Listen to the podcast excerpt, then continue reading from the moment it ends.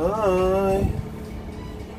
טוב, אני אשתדל להחזיק את הטלפון עם היד הפצועה. תודה לכל מי שדרש בשלומי, באמת מאוד מעריך את זה. הפציעה זה זמן נהדר לעשות את הפינה שלנו. אה, אז מי ששלחה לי ועוד לא עניתי, אני מתנצל באמת. אבל דווקא אני רוצה לנצל את היום בשביל לדבר על אה, חתונה במבט ראשון, זה פשוט אחלה מיקרו-קוסמוס לדברים על זוגיות שרואים ממש בבירור ובלייב. אז יש את הזוג הזה שהוא, אני לא זוכר את השמות כל כך, אבל שהוא רופא שיניים והם עברו דירה ושני כלבים וכל זה. עכשיו, הוא כנראה לוקה באיזשהו אוטיזם רגשי, יש לו בעיה, הוא לא... ההתנהגות שלו ממש לא ברורה לי, אני לא יודע, אולי זה בגלל שהוא חי באירופה כמה שנים, אבל למשל אז הם עשו איזה ערב שהוא הביא שף, ואז תכננו לראות סרט, פתאום הוא נכנס, הלך לישון. או שהם קבעו לצאת, משהו, פתאום הוא הלך עם חברים שלו לבד. ובפרק האחרון עם ים המלח, אותו דבר, הוא קבעו, הוא אמר לה, הוא רוצה להפתיע אותה, ואז הוא חזר גמור בשתיים.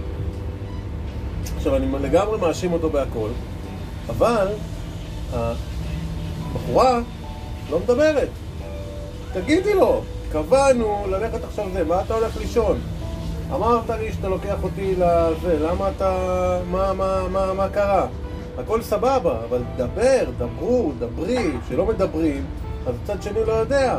ועכשיו עם ים המלח, זה היה כזה צועק לשמיים. כאילו, תגידי לו, אח שלי, לא בא לך לנסוע, לא חייב לנסוע.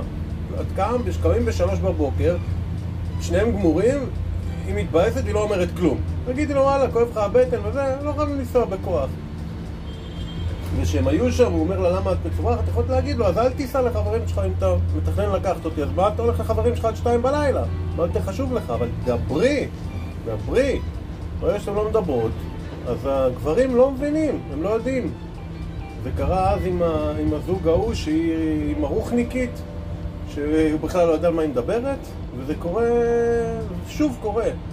אז בנות, אנחנו בשנת 2021, עם כל הסופר פמיניזם והכל, שוויוניות וזה. דברו, אתם לא יכולות לשבת בפינה ולא להגיד כלום ולהתבאס, והוא לא מבין אותי והוא לא זה. דברו. זהו, נראה לי שחזרתי על המילה הזאת מספיק פעמים. אז זהו, שתהיה לי החלמה מהירה. Vai no Paraná.